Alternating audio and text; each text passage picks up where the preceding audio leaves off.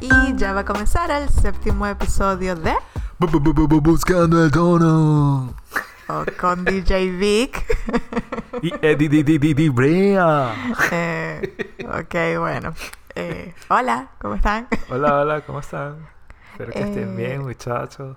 Gracias, Sí, por escucharnos Otra una vez más. Séptimo episodio, ¿ah? Ah, pronto ya le vamos a empezar a hacer promoción a través de las redes, en todas las plataformas Mira. digitales. Y tenemos una novedad aquí en, el- en este show tan bello. En este show, no, esto no es un show, esto es un podcast, mi amor.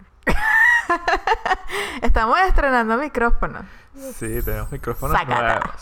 sácata. Antes teníamos que compartir un solo micrófono, ahora tenemos dos micrófonotes. Valga la, más la- contenta. la- ay, Ah, Dios con mío. micrófono el nuevo. resalta. resalta de dos grandes micrófonos, sí. Pero sí estoy contenta, ¿vale? Sí. ¿Por Sí, qué no? No lo voy a negar. Ahora sonamos en estéreo, muchachos. Presten atención. Bueno, hoy tenemos un, una temática bastante... Seria, no hay una serie ahí. Sí, bueno, sí, es algo un poco Pero serio. vamos a tratar de hacerlo un poco divertido, pues. Eh, ¿De qué es lo que vamos a estar hablando hoy, DJ Vic? El DJ DJ Big White. Uh. No, bueno, sabes que hace poco yo compartí en, en mis redes sociales, no, en, En Instagram, Instagram. un post de Pictoline. Quienes no lo, quienes no saben quién es, eh, pueden seguirlo. Arroba Pictoline en Instagram. Ellos, Ellos hacen infografías, ¿no? Sí, hacen infografías así como eh, caricaturizadas. Y entonces, bueno, lanzan por ahí información como que seria, pero... ¿Cómo, como- explicado, ¿Cómo explicarte la cosa con manzanita? Sí. Para que lo entiendas. Sí, no, es bien un contenido bien digerible. Exacto, o sea, es como que esos temas... el- la, la imagen que compartiste que fue el calentamiento global, ¿no? Sí. Es un post que publicaron el día... whatever. ok, busquen Y es sobre la se llama, dice, o sea, titula La crisis inevitable. Yo quería hablar un poco de este tema porque ese día yo lo publiqué y una me puse ahí como a hablar con una amiga que ella me dice así como que coño, sí, vaina es verdad y tal. Casi que el mundo se está acabando, pero eh, coño, yo no creo que el ser humano pueda ponerse de acuerdo para arreglar el pedo. Ajá, pero ya va, ¿qué es lo que decía el... O sea, dicen que la Bueno, crisis del darle. calentamiento global es porque Vamos a darle un poco de contexto. ahí dice que ya es irreversible, o sea, ya incluso el próximo año va a aumentar la temperatura, 1.5 grados centígrados. imagínate. Mira, dice, según el reporte más reciente e importante del grupo intergubernamental de expertos eh, sobre el cambio climático de la ONU, dice que es imposible el calentamiento del planeta en 1.5 grados centígrados durante esta y la próxima década. Ah, este las de... Entonces dice, los efectos ya los estamos viviendo. Uh, y entonces sí. hablan de las olas de calor en Estados. Unidos, en Europa, en Canadá. Casi hasta más de 100 grados Fahrenheit. Sí, hablan de las inundaciones devastadoras en Alemania, China eh, y de incendios descontrolados en Siberia, Turquía y Grecia. Que por cierto, esos de Turquía y Grecia, esos, esos incendios son horribles. Y otra cosa que dice es, bueno, eso es solo el comienzo. Y es probable que las cosas empeoren. Bueno, ya estamos viendo también como los huracanes cada vez son más fuertes, más Y más frecuentes. frecuente. Estaba leyendo en otro sitio que incluso las flores están retrasando su, su proceso de florecimiento. Y según este reporte, según esta cosa de Pictoline, Ok. dice que según el reporte la prioridad ahora es evitar a toda costa un futuro mucho más caliente.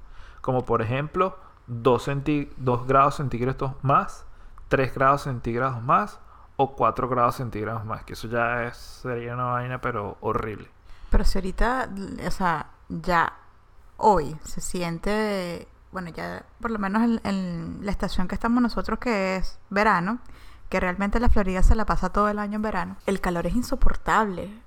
Sí, o sea, nosotros cosa- tenemos ya tiempo acá y de verdad este verano ha sido Y bastante yo lo que he sentido es como mucha humedad, pero es una humedad que te empieza como a ahogar. Sí. Tú sales a la calle y te cuesta así incluso como respirar. Es que el vapor que hace O sea, Sí, es eh, una cosa eh, como horrible. Bueno, imagínate tú en los otros sitios, lo que yo te decía eh, ayer, creo que fue, que estábamos hablando un poco de esto también, que en esos estados que son bastante desérticos, como en Arizona, que Las el calor siempre ha sido mucho más alto que acá, ahorita está muchísimo peor. Bueno, con lo que hemos visto también en España, o sea, yo tengo amigos que están en España y Se me han dicho que cocinando. sí, las olas de calor han sido insoportables. Eh, bueno, otra cosa que dice aquí es que dice que, sin embargo, eh, señala que para lograrlo es necesario el esfuerzo coordinado entre países y para alcanzar la meta de cero emisiones de CO2 antes del 2050. Eh,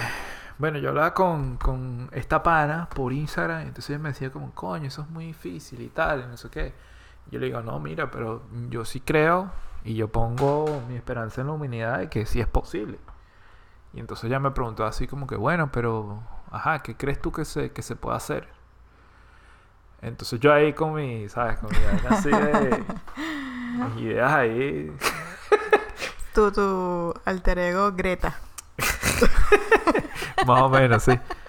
No, no, yo le decía que, que, y eso lo leí en alguna parte, de que eh, la humanidad ya se puso de acuerdo una vez para eh, frenar o detener un poco el deterioro en el, eh, de la capa de ozono. Ok. Para los que no sepan, la capa de ozono es una capa natural de gas que está presente en la atmósfera y que protege a los seres humanos y otros seres vivos de la radiación ultravioleta. Ujú. Cuando eh, se empezaron a originar estos eh, hoyos en la capa de ozono, yo me acuerdo que en los años 80, 86, yo estaba pequeñito, ahí, ahí estaban haciendo. Yo estaba ahí. Se hablaba bastante de ese tema, ¿no? Y que como esos huecos eh, se están haciendo en la capa de ozono por el uso de aerosoles. Bueno, entonces imagínense, la gente se puso de acuerdo eh, a través de regulaciones internacionales. Estos aerosoles los eh, prohibieron en, toda, en todas las partes. Y mira, la humanidad se puso de acuerdo con Uno- respecto a algo. Uno de esos hoyos del- de, la capa de ozono no se había terminado de cerrar ahorita con lo de la pandemia.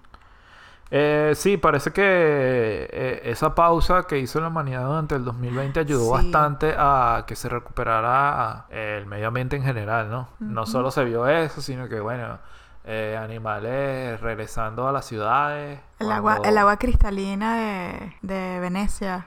Sí. ¿Y qué otra cosa? Bueno, un montón de vainas más, ¿no? Sí, yo creo que sí, en eso sí mm, vendría un poco la solución, ¿no?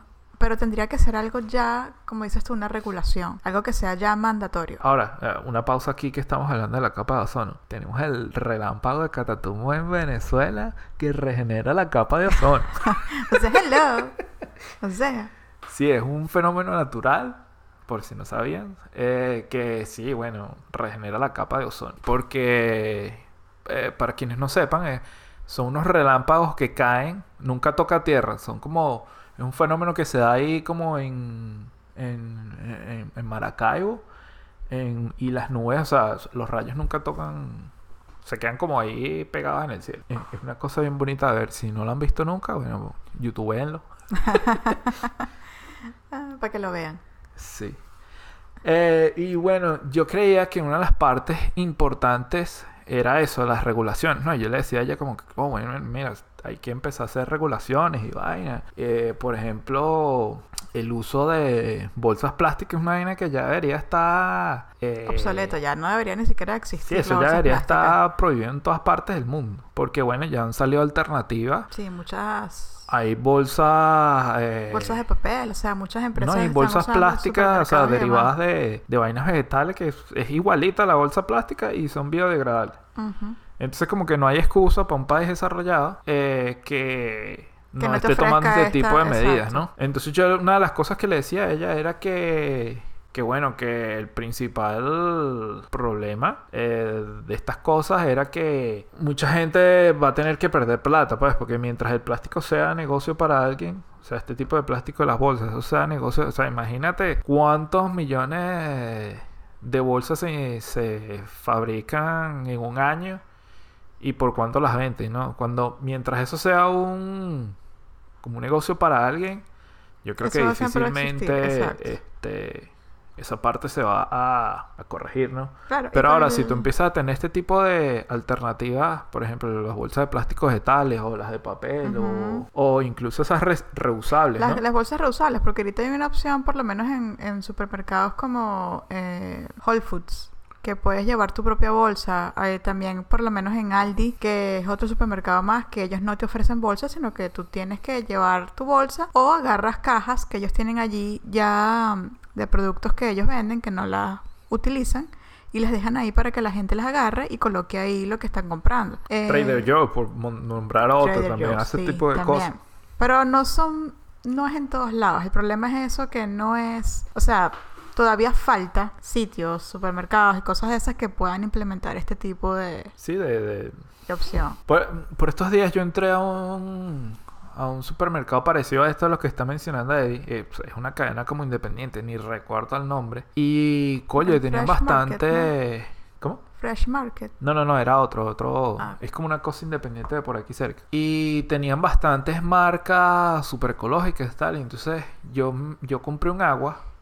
Y el agua me, me sorprendió porque la, la, la botellita era idéntica a la de Pi- PET, la de PET, la botella PET de plástico. Y era una vaina que decía que era un- una botella de plástico a base de, de vegetales, pues, y que era 100% biodegradable. Entonces, ese, ese tipo de iniciativas, yo creo que compañías grandes, eh, no me quiero comprometer a, a mencionar aquí gaseosas, pero todos sabemos quiénes son, eh, de que, o sea, deberían tomar este tipo de iniciativas. Imagínate, si esa compañía tan pequeña de agua saca esas cosas y, hasta la tapita era de eh, biodegradable. Imagínate una gran compañía como oh. y bueno, este usando este tipo de, de tecnología, ¿no? Claro, pero es lo que tú dices, mientras siga también habiendo un negocio detrás de todo eso, Sí, difícilmente también se va como como avanzar Porque en sabes el qué tema. pasa y que es lo que yo veo también, que, que también es muy fácil poder eh, engañar a la gente, ¿no? Porque tú puedes decir que tu botella que es de plástico, eh, entonces tú le puedes poner un sellito que diga que la cuestión es biodegradable y la gente va a pensar que la botella es biodegradable. Bueno, pero eso es un poco lo que llaman greenwash, que estuve también investigando un poco sobre eso, también el trabajo que eh, nos hablaron sobre eso. Bueno, el greenwash es una cosa como por ejemplo, ah, Publix lo hizo. Que ya lo que estamos venden así, mencionando mercado. Súper eh, súper ecológica la cosa, que hay. Las sí. bolsas de Publix durante un tiempo eh, tenían impreso como que no, esta bolsa es biodegradable y tal, no sé qué, todas esas bolsitas marrones que salían. Entonces, ¿qué haces tú con el greenwash? Eh, ok, ponte que esas bolsas fueron biodegradables durante un tiempo. ¿Qué pasó después? Quitan las bolsas, la cosita que dice biodegradable y te empiezan a meter bolsas marrones normales. Esas bolsas marrones normales no son biodegradables, pero entonces a ti te queda en, en la cabeza la idea de que esas bolsas son biodegradables y que son buenas Exacto. pero en realidad no lo son. Y entonces, bueno, eso también los hacen eh, otras compañías grandes de eh, Sí, en productos todo de tipo belleza. industrias, exacto. Que te dicen todo es orgánico, todo es natural y tú ves la broma y no, no, no es así. Pero es lo que te digo, es difícil también para, como que para uno saber realmente si es así o no es así. Porque como eso ahorita es lo que está vendiendo, porque todo el mundo está buscando ahora opciones más orgánicas, opciones más naturales, y tú te compras todo, o sea, tú, tú te comes el cuento de cualquier vaina que te diga que sí, que es natural, que es tú Pero ahí es donde entra el tema de las regulaciones. Si tú Claro. tienes una regulación sobre un producto que tiene que ser 100% natural, eh, no puede tener tal y cual componente. Bueno, tan sencillo que todo eso lo meten en el laboratorio. Le hacen una prueba y si la vaina sale positivo, positivo para COVID. Esas son demandas sale, millonarias y cuando tú le empiezas a tocar el bolsillo a la gente, la gente empieza a, bueno, a ofrecer resultados. Exacto, exacto. Pero yo pensaba que, bueno, las regulaciones eran algo que se podían hacer, o sea, que era algo súper viable. Pero hoy estuve oyendo un podcast de la BBC y resulta que la mierda es súper peluísima. O sea, se puede hacer, es viable. La cosa es que todos se pongan de acuerdo para hacer una regulación. Claro, porque eh, ¿qué ha pasado con estas eh, conferencias internacionales que han hecho para hablar sobre el calentamiento global? Que si el G7, el de Copenhague, el de, el de Suiza, el de no sé dónde, el de Francia. Ajá. Coño, es muy jodido que tú como jefe de Estado, o sea, yo entiendo esa parte, ¿no? De que cada país grande o pequeño quieren tener su pa- participación y no que te impongan una ley así como que, pum, tú tienes que hacer esto. Porque bueno, los pa- cada país tiene como una autonomía y entonces no se quieren dejar como, como, ¿sabes? Dejar montar la pata por unas normativas de alguien. Entonces leí una vaina así como que, bueno, a China, por ejemplo, exigen que corte las emisiones eh, de tanto a tanto. Y entonces como que ellos dicen, bueno, está bien. Entonces ponte que lo ponen, empiezan a hacerlo. Y después dicen así que, ajá, pero porque yo tengo que cortar mis emisiones si Estados Unidos no lo hace. Entonces una vaina así también que... Es como una pelea así como de hermanos. Pero si él lo hace, porque lo tengo que hacer yo? Sí. O sea, no, no, yo no lo voy a hacer, hazlo tú. Entonces mientras la humanidad... Mientras es. Lo que pasa es que ta- también es el mismo tema que estábamos hablando ahorita acerca del negocio. Muchos países tienen ese negocio y obviamente no les conviene tomar ese tipo de, De de decisiones, sí. decisión, claro, porque no les favorece en la economía. Entonces es como que, eh, mira, no, conmigo no cuentes o, o vamos a... Es que ni siquiera negocian, porque no, no negocian, sino que es una cuestión así de, de no, no me da la gana o sí, bueno. Entonces, en ese mismo programa estaba escuchando de que más bien la vaina tiene que ser, o sea, lejos de que sea una cosa como impuesta. Tiene que ser algo más bien de que, de, como de que grandes naciones como Estados Unidos, como China, o sea, empiecen a dar el ejemplo. O sea, eh, mira, nosotros estamos haciendo esto, eh, tenemos que hacer esta. Eh, el Reino Unido, por ejemplo, está haciendo un esfuerzo súper inmenso, a pesar del Brex- Brexit, Brex- Brexit, ujú. Brexit, y todo eh, esa vaina que, que le están echando mierda encima, ¿no? Pero a nivel este de eh, protección ambiental y todo eso están haciendo una cosa de verdad bien este como Sí, revolucionaria, ¿no? movimientos fuertes, sí. Entonces, no solo están implementando ese tipo de, de legislaciones y regulaciones. Por ejemplo, los empaques de los productos eh, tienen que ser de eh, materiales sustentables, el papel, el cartón que utilicen, el plástico tiene que ser PET, PET y, y, y ni siquiera porque en muchos casos esos plásticos los están eliminando. Eh, aquí en Estados Unidos ya se están adop- adoptando también esas medidas. Pero en, ¿sabes en qué? algunos casos. Que yo veo que, que acá, en Estados Unidos, eso va como, como un poco lento, ¿no? Porque yo veo que uno de los problemas que también existen, tanto bueno en Estados Unidos como a nivel eh, mundial, es que hay mucha gente que todavía no cree que eso esté pasando. O sea, que lo del calentamiento global es una tontería. Que eso, eso se va a tardar millones de años. O sea, eso no nos va a afectar ahorita, que, ¿sabes? Entonces Bueno, mucha y- gente y no así cree. pensaba y un no- poco el, el presidente anterior, ¿no? el, presidente, el y expresidente de este y que eso y que eso lo sacaron de cualquier tipo de agenda ¿no? Bueno, yo me acuerdo que él retiró eh, el apoyo económico a, a esas sí a todas esas instituciones. Sí, porque, él no creía él- que eso fuera así. para él eso no existía pues otra de las cosas que estaban proponiendo en el Reino Unido era que por ejemplo la carne eh, tuviera en las etiquetas el, la cantidad de CO2 que se utilizó para producir ese producto entonces en Después escuché que como que en un proyecto inicial estaban tratando de que ciento, alrededor de 192 productos tuvieran ese tipo de, de descripción, ¿no? De- Del La CO2 especificación. Ujú. que se utilizó para, para hacer ese producto, para que la gente también tenga la opción de verlo y, y- y decidir, ¿no? Así como que, coño, mira, este, este contaminó más que el otro, vamos a quedarnos con esta opción que es más sana. Pero en realidad eso fue como muy complicado muy, y, lo descartaron, ¿no? Parece que lo van a, sí lo van a dejar para las carnes. ¿Tú sabes por qué? Porque la gente no lee. a la gente no le gusta leer. Si la gente ahorita, o sea, igual tienen las cosas enfrente y te pueden Sí, poner sí. el precio ahí, igualito preguntan cuánto cuesta. Eh, entonces imagínate tú con eso y ponerse a comparar, o sea, eso es muy Pero es para complicado. estar seguro, pues. Tiene que, sí, claro. O sea, tú lo pones ahí para decir, bueno, yo te lo puse. O sea, si tú no leíste, ya eso es problema tuyo. Pero, mm, pero eso también viene en parte de, de empezar a educar mejor a la gente con ese tipo de, de tema, ¿no? Porque es lo que te digo, mucha gente es muy incrédula y todavía no, no, para ellos eso no es un problema, eso no, no pasa, eso es una perdedera de tiempo invertir en esas cosas. Bueno, igual que estaba viendo una vez eh, que mm, un video acerca de, no sé si fue en China, que hicieron una carne, que habían creado una carne Ah, pero eso es una vaina artificial, pero que sabe sí. supuestamente igual a la carne. Pero es que ya va, animal. depende, porque yo vi un video que como Incluso que le van a empezar a, a- a comercializar. Que imitaban, ¿cómo se llama? Carnes eh, eh, de corte eh, premium, de esa la más cara. Ok. Y eran unas carnes que pegaban con una vaina ahí que no saben si eso era, este, ¿sabes? Sí, Dañino o no exacto. Y la vaina, o sea, era como una imitación de carne de primera. Como esas carnes. Y para que el que no sepa, coño, se come esa vaina y dice, verga. Bueno, yo creo que, que lo del... eh, Ya va, espérate un segundito.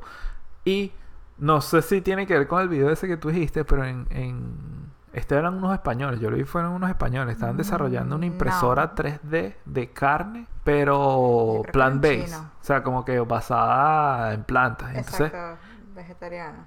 Entonces era una vaina así como el futuro que tú ves en, la, en, la- en las películas. Entonces, te imprimían el bistec, un bistec eh, plant based, o sea, que si de garbanzo o de otras vainas. Un bistec de coliflor. Sí, y la vaina ahí, bueno, la gente lo probaba y decía, verga, esto está rico y tal. Mira, con esas bromas del... del ahorita está bastante también en, en auge lo del veganismo, ¿no? Que me parece que es una muy buena opción también. Ahora, eh, yo no podría ser totalmente vegana porque a mí me gusta la carne. Sácata. Yeah. No, bueno, lo que, lo que se plantea que por lo menos la gente Sí reduzca, estoy- reduzca el exacto, consumo. Sí, estoy de acuerdo en que uno puede reducir su consumo de proteína animal, porque también es lo que te digo, hay una desinformación en ese aspecto y de verdad uno cuando empieza a investigar y empieza a aprender acerca, por ejemplo, de lo que es el ser vegetariano o ser vegano, tú te das cuenta que hay infinidades de alimentos que también te ofrecen proteína, porque tú lo que automáticamente piensas proteína tiene que ser carne, pollo o pescado, porque es lo que te han enseñado desde pequeño, lo que está en la cadena alimenticia. Y hay mucha gente que por desconocimiento, o sea, no, no entienden por qué hay que reducir el consumo de, de la carne. Bueno, les explico. Cuando tú tienes muchísima eh, concentración vacuna en un sitio, ellos emiten metano. Entonces el metano eh, ayuda con el tema del calentamiento global. Pero no solo eso, el consumo de agua que necesitan esos animales, comida, de, de energía, de tiempo, eso también afecta. Y si tú tienes 600 mil cabezas de ganado y te- se te triplica la demanda, tienes un coñazo más de ganado que necesitas el espacio para tener esa cantidad de, de carne, ¿no? O de animales. Vamos a llamar la carne. Por favor. Y ya me van a crucificar los veganos. Sí. Y entonces, este, ¿qué pasa? Que coño, me empiezan a talar bosques y vainas y entonces eso también contribuye. Claro, aparte de eso, bueno, la crueldad animal que no debería existir, pero lamentablemente, bueno, también por ignorancia y eso existe. Eh, pero es lo que te decía, yo creo que, que sí, si uno empieza a reducir el consumo de proteína animal, empiezas también a, a, a tener productos también, lo que te decía, con origen un poquito más orgánico, exacto, que no tenga tanto químico, tanta cosa. Yo creo que ahí vas poniendo también tu granito de arena. O sea, tampoco es que te tienes que volver una greta para decir que estás apoyando eh, la parte de la conservación o evitar el calentamiento global, ¿no? Yo creo que uno puede hacer a su manera eh, su parte. Y eso es lo que, lo que básicamente se está pidiendo. O sea, que cada quien a su manera. Eh, ponga su granito. Exacto, o sea, haz tu parte, chamo. O sea, no te cuesta. Deja de, de usar, por decirte algo, bolsa plástica y empieza a llevarte tu bolsa al mercado. O cuando vayas para la playa, tipo, ya empieza a recoger los, empieza a recoger la basura de los plásticos que están allí. Al final, mira, ustedes lo que tienen que pensar no es que, ay, le estoy recogiendo la basura a este huevón, no, sino que el pobre animalito de la Los playa se va a comer esa vaina, se va a morir. Sí. Y hay tantas partículas de microplástico en el océano que, bueno, quienes consumen peces ya, uno ya está consumiendo plástico también. Bueno, sabes que con la cuestión esta de la pandemia, aparte de lo que ya uno sabe que el- la contaminación en, en el océano es eh, terrible por la cantidad de plástico que hay. También se están eh, viendo la contaminación también por las máscaras eh, desechables. Sí. O sea, es increíble. Bueno, y uno la puede ver incluso en la calle. O sea, a veces tú vas caminando y tú puedes ver máscaras tiradas por todos lados que tú dices, "Verga, pero poquito de por favor también, ¿no?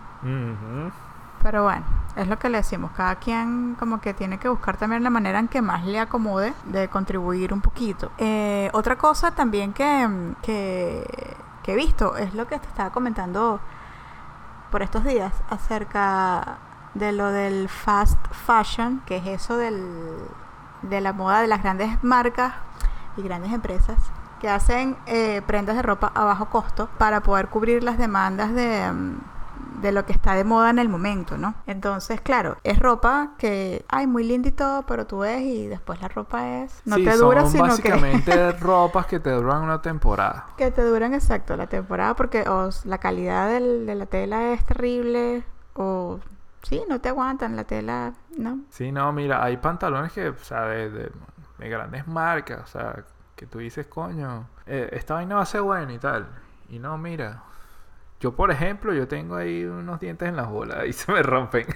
Ay, Qué bello, sí. Yo me empiezo a comer los pantalones por ahí. Eh, sí, bueno. Eh, y también, bueno, las franelas, no sé si a todos le- le- les pasa, pero por lo menos yo he visto franelas mías y de Vic que tienen siempre tres huequitos en la parte de abajo. O sea, pero sí tres mínimos, así como si se lo comiera la misma... No sé si, si es una polilla o no sé si es... No sé por qué, pero siempre es el mismo lugar en todas las franelas. El mismo sitio, o sea, es increíble. Bueno, yo no sé si Eddie quiera que comparta esto aquí, pero ella misma me lo dijo. ¿Qué Ahora que estamos hablando. ¿Qué? Que bueno, antes la calidad de la ropa era muchísimo mejor. Entonces Eddie sa- sacó a colación unos interiores que yo tengo, que son Benetton.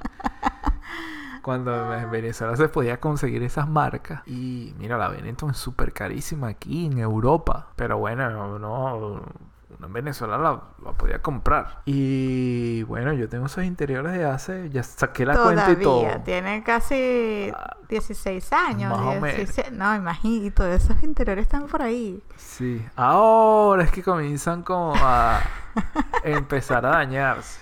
Pero, por Pero ejemplo, imagínense, después de 15 años, o sea, cualquier interior que tú usas por ahí, cualquier ropa íntima, eso al año ya está, ya tienes que reemplazarla. bueno, pero por eso te digo, por ejemplo, en la ropa, yo me acuerdo la ropa de, por ejemplo, en Zara, en Venezuela, la ropa de Zara era buena. Era un poco cara porque Venezuela, en Zara, en Venezuela era, era costoso en comparación a Europa que es súper barato. Pero la ropa te duraba. Pero ahorita tú vas a comprar una ropa en Zara o, una, o en H&M o eh, no sé cómo es que se llama la otra tienda. Y la ropa de verdad no tiene la misma calidad. Yo creo que lo bajan la calidad para poder producir más. Y entonces eso también es una manera de... eh, Mira, por ejemplo, H&M hace un poco lo del, lo del greenwash. Ellos eh, no promueven, o sea, que la ropa te, te dure más de una temporada, sino que, claro, hay una cultura de consumo y tal, entonces esto se te vence ahorita, eh, la próxima temporada me vas a comprar más. ¿Y qué han hecho ellos con su política de greenwash? Bueno, no, yo te recibo eh, tu ropa vieja, tus pantalones viejos y te doy crédito para que. Para que te compres otro y tal. Pero entonces es que caes como en un loop ahí, un, Bueno, un círculo Claro. ahí vicioso de que, bueno, sigues consumiendo, consumiendo, consumiendo, y consumiendo. que te doy un crédito para que me vuelvas a comprar ropa que después vas a volver a traer para poder reciclar. Entonces sí, o sea, también la parte del consumismo es el es Ot- otro factor en contra. Sí, otra de las cosas que yo encontré por ahí que estaba leyendo es que eh, una de las soluciones también está, se encaja en eso, ¿no? En una economía circular que promueva el uso efectivo, o mejor dicho, el reuso efectivo de las cosas, eh, reparación y un reciclaje eficiente. ¿Qué quiere decir lo de eh, el reuso? Mira, que hay una cultura de que, de que no sirve, lo voto. Sí, aunque tenga, mira, si la cosa tiene una rayita mínima, la gente lo bota. O sea, aunque sirva perfecto, pero por esa rayita ya lo botaron. Entonces una cosa así como que, bueno, no votar, sino donar para que otra persona lo pueda reusar. Claro. Y este, en caso de que te guste la vaina, bueno, repararlo. Porque ¿qué, qué otro fenómeno se ve aquí también? Que se te dañó, qué sé yo, un teléfono. Entonces, bueno, tú no lo reparas, sino que te compras otro. Vas y te compras otro. Pero ¿por qué te compras otro? Bueno, porque la reparación te sale casi que igual de que lo que cuesta uno que nuevo. comprarte el teléfono, exacto. Entonces, bueno, es como... Y que aquí también te tienes, te ponen la vaina como que para que Sí, pague. llévatelo. Sí, y que pagas solamente 5 dólares al mes, tranquilo, por, por tres años. No, coño. Entonces Entonces- yo creo que tú buscas a reparar solo si tienes como un, un arraigo eh, emocional con ese objeto. Claro que no, de verdad no, no puedas comprarte otro. Pero sí, aquí es así. Aquí de verdad, usted- ustedes se caerían impresionados la cantidad de cosas que tú puedes conseguir en, en la basura. Es- eso no es mentira, eso es cierto. Es cierto. Mire muchachos, en este podcast nosotros apoyamos el reuso. Sí, Estos nosotros... micrófonos son, son No, de, no los conseguimos en la son basura. de pues. segunda mano. Ojo, son de segunda mano, pero no fueron conseguidos en la basura, por favor. Por si acaso, vamos a aclarar eso de una vez. Porque estoy hablando de esto y la gente va a pensar que es que los conseguimos en la basura. No. Pero díganos eh, si no nos oímos estupendos. Pero, este. Es cierto eso de que hay gente que, mira, muebles, mesas. Hay cosas que uno rescata. O sea, de verdad que tú ves y sirven perfecto. Y. mm, Bueno, miren, escuchen esto, escuchen esto. mira. sí, eso es una. Esa es la factor. sinfonía de la basura.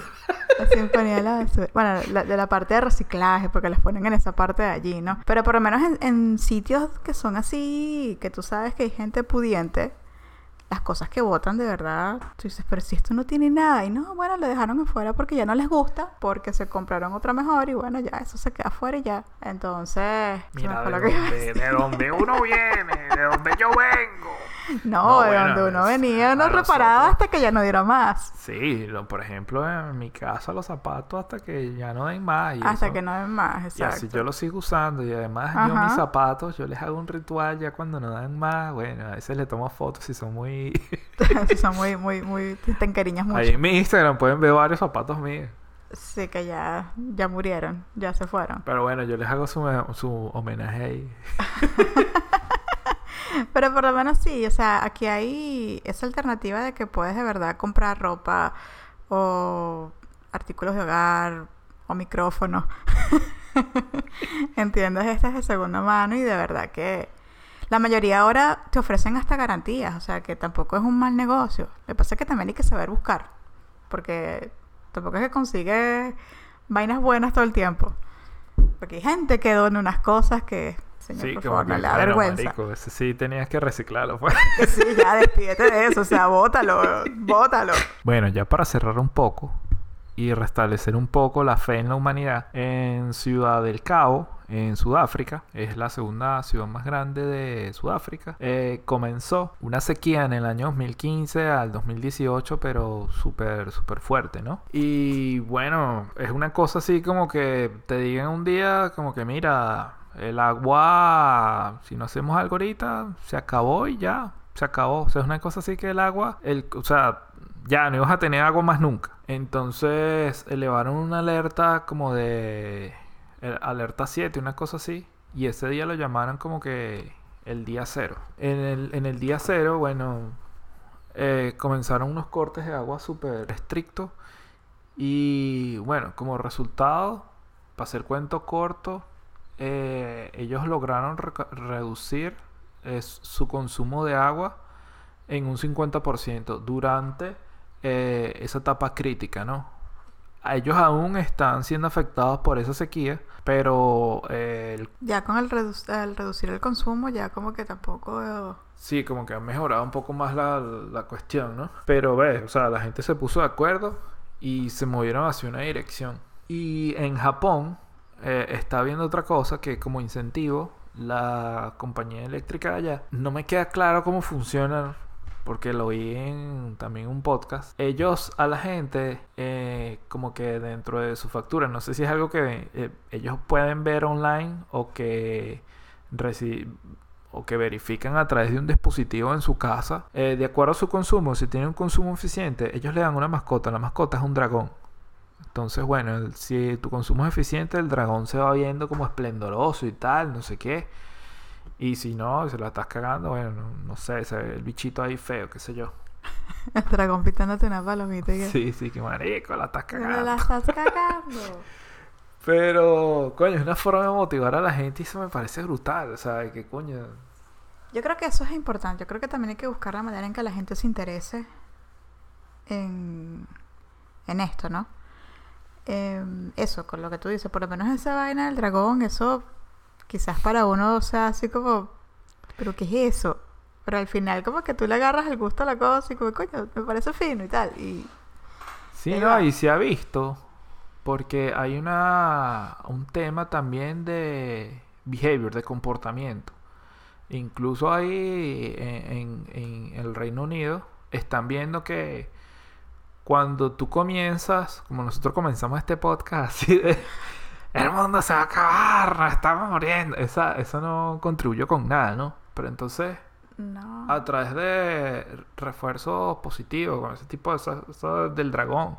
Cuando tú le enseñas a la gente, no que el mundo se está acabando, sino que qué pueden hacer para que el mundo no se acabe. eh, como por ejemplo, bueno, reducir el consumo de agua, reducir las carnes, eh, está pendiente de, de cuánto tiempo te bañas, en cuánto tiempo, o sea, con agua Los caliente. productos que usas. Los productos que usas. Sí, lo que te pones, o sea, la ropa que usas. Todo eso va de la mano. Este, bueno, ya la gente comienza a modificar su comportamiento y, y es una cosa que, que cuesta, pues, porque a uno le cuesta. Cuando tú estás eh, habituado mucho tiempo a hacer algo, ellos Sí, ponían un ejemplo así como ajá. que, bueno, eh, comenzaste una dieta. Entonces vas para el mercado y comienzas a meter productos saludables. Saludables. Pero entonces, coño, se te cruza un chocolate por medio y no dices así como que, no, no me lo lleves, sino que, ah, vamos a meter esa vaina también. Y que vamos a meterlo porque me lo merezco. Porque como voy a hacer la dieta, esa va a ser mi recompensa. Pero es porque a lo mejor ya estás habituado a meter tu chocolate. Eso es una cosa que, o sea, es como que un proceso también como que difícil porque tú tienes que estar como que consciente en todo momento. Pero te voy a, te voy a dejar una, una frase que, que siempre me, me ha sonado y, me parece fantástica. Eh, es una frase que, que aprendí de, de Santa Mía Astral, que, se llama, que dice, una vez que eres consciente, no puedes ser indiferente. O sea que ya cuando tú caes en cuenta de lo que estás haciendo y de que, coño, ¿sabes? Tengo más opciones, como que puedo comprar, más bien meter la bolsa de plástico, puedo llevarme la bolsa de papel, o ya, ¿sabes? Ya como que tampoco tienes excusa, como que, marico, de verdad. Pero bueno, eso también ya es cuestión de, de cada quien. Ay, qué bonita. mi amor. Ay, sí. sí. Bueno, y con eso cerramos. Bueno, ya va, déjenme decirle algo. En esta casa vamos a intentar hacerlo el, el reducir de consumo de proteína animal porque nuestra bendición número uno así nos los ha pedido. O sea, él mismo dijo, yo quiero consumir... Es más, él no dijo fue, yo quiero ser vegano. Y yo que, ah, ok. Vegetariano, vegetariano. Ah, vegetariano ya... Sí.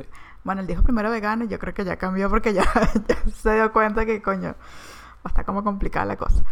Pero sí le dijimos, claro, sí va, perfecto. Te acompañamos en eso porque me parece bien que él con la edad que tiene ya piense en esas cosas, ¿no? Así que bueno, sí. Ya les contaremos cómo nos, nos fue, cómo nos está yendo con eso. Muchachos, escríbanos. Acepten el reto ustedes también. Chao. Bye.